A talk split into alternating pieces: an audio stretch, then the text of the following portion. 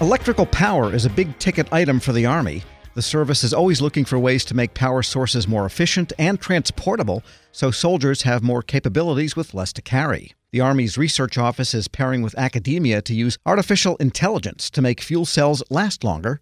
Federal News Network's Scott Maucione spoke with Purush Iyer, Division Chief of Network Sciences at the Army Research Office, starting with the future of hydrogen cells.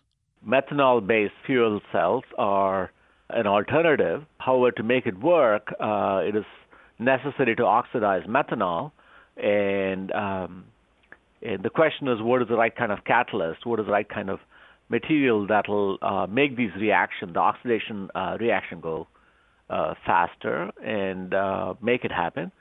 And I think that is what the search is. So, um, uh, of course, the ultimate goal is is development of new kind of fuel cells that that'll last longer, will be portable, will be safe, uh, and so on and so forth. But at this particular point in time, it is the uh, the foundation for making that happen uh, that we're talking about.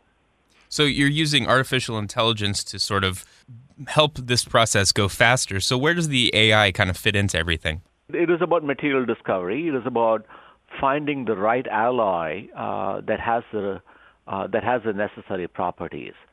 Um, turns out that um, alloys are typically formed by combining two you know two materials or three material uh, materials. In this particular case, it's sort of three materials, and the way they can be combined, um, you know, is sort of so vast that uh, trying out every possible combination is is is incredibly hard. If I had an oracle, if I had an all-knowing person, uh, if I had God, whatever, I mean, whatever you believe in, um, then uh, you know finding that boundary is pretty easy.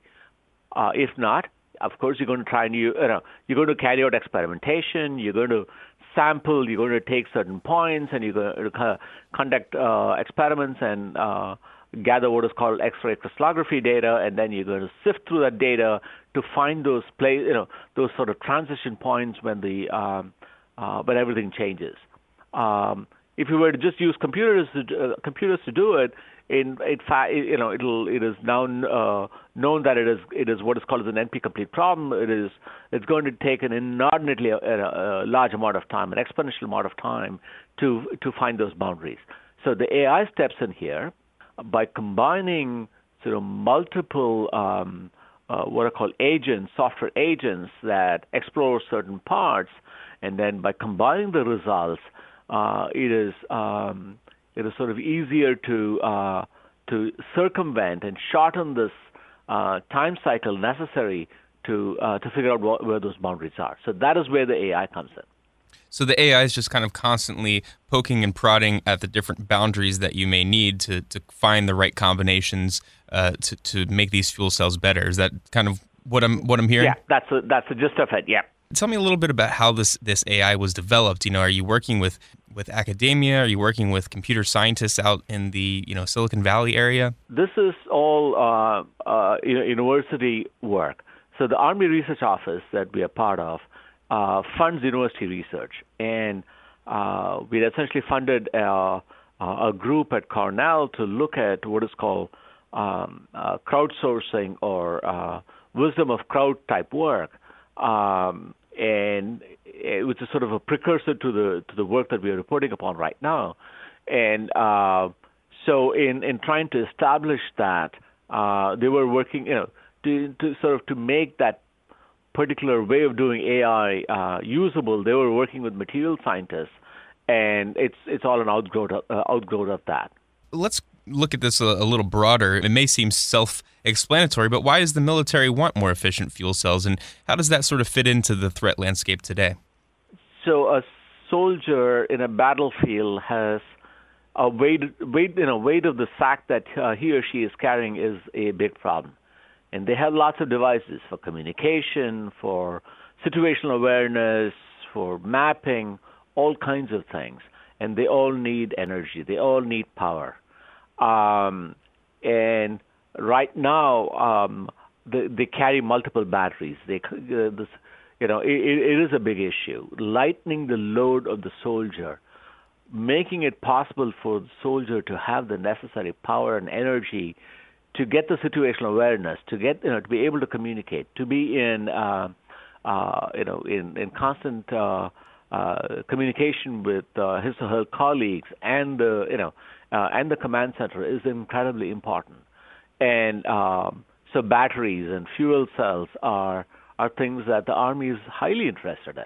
And do we know how efficient we could make these fuel cells at this point, um, or are we just sort of testing to where the limits could possibly be? Um, you know, is it possible to have something that's nearly, uh, you know, could nearly last forever? Uh, last forever, no. I mean, right. So right. these are chemical reactions. So sure, they're eventually going to run out. And I think the yeah, so I mean, the the whole point is that with these fuel cells, you want to be you want to sort of extend their lifetime before they're sort of recharged again. Right. We want them to be rechargeable batteries, so to say. So you know, you you, you know, you you charge them. Uh, you want to uh, use it in the field for uh, a length of time that that will be longer than your typical mission, and then come back, recharge it, do things of that kind. So would it be feasible to maybe double uh, a fuel cell or triple a fuel cell? That's that. That's really the point here. So I think these methanol-based methods uh, are predicted to to give you much longer cycle times than the, than the current hydrogen-based uh, fuel cells. And so, what stage are you sort of at right now? You know, I know that you're, you, like you said, you're prodding these boundaries, but you know, when when can you sort of move forward to the next stage, and when might there be a product out there, or do you even have a time frame at this point? Uh, we don't have a time frame, but we're thinking that maybe within the next five to ten years there might be uh, there might be a movement. But it, it, it is it's not for me to predict these timelines. Right, right. And th- th- there is sort of a dual purpose in carrying out the kinds of experiments that Cornell is doing right now. It not only establishes that yes, a you know a this fuel cell um, work can be done. Uh, what it also sort of establishes is that um, that AI is usable in uh, in areas that people don't typically think of, right? In material design um, or in other engineering uh, engineering problems. Um, and it, it what it illustrates is that it is usable and it could bring great savings, provided the problems are are pared down and and and sort of uh, and and and broken up into pieces that are appropriate for AI technology. Uh, so AI technology is not uh, fairy dust or gold dust that you just sprinkle over something and and, and things happen. Right. There is a great deal of effort required to to get it to a stage where you can harness the power of AI. Purush Iyer, Division Chief of Network Sciences at the Army Research Office, speaking with Federal News Network's Scott Maucione. Check out Scott's story at federalnewsnetwork.com. Winter season is here, and Discount Tire wants you to stay safe on the road. Get 30% shorter average wait time when you buy and book online at discounttire.com. Discount Tire. Let's get you taken care of. Let's get you taken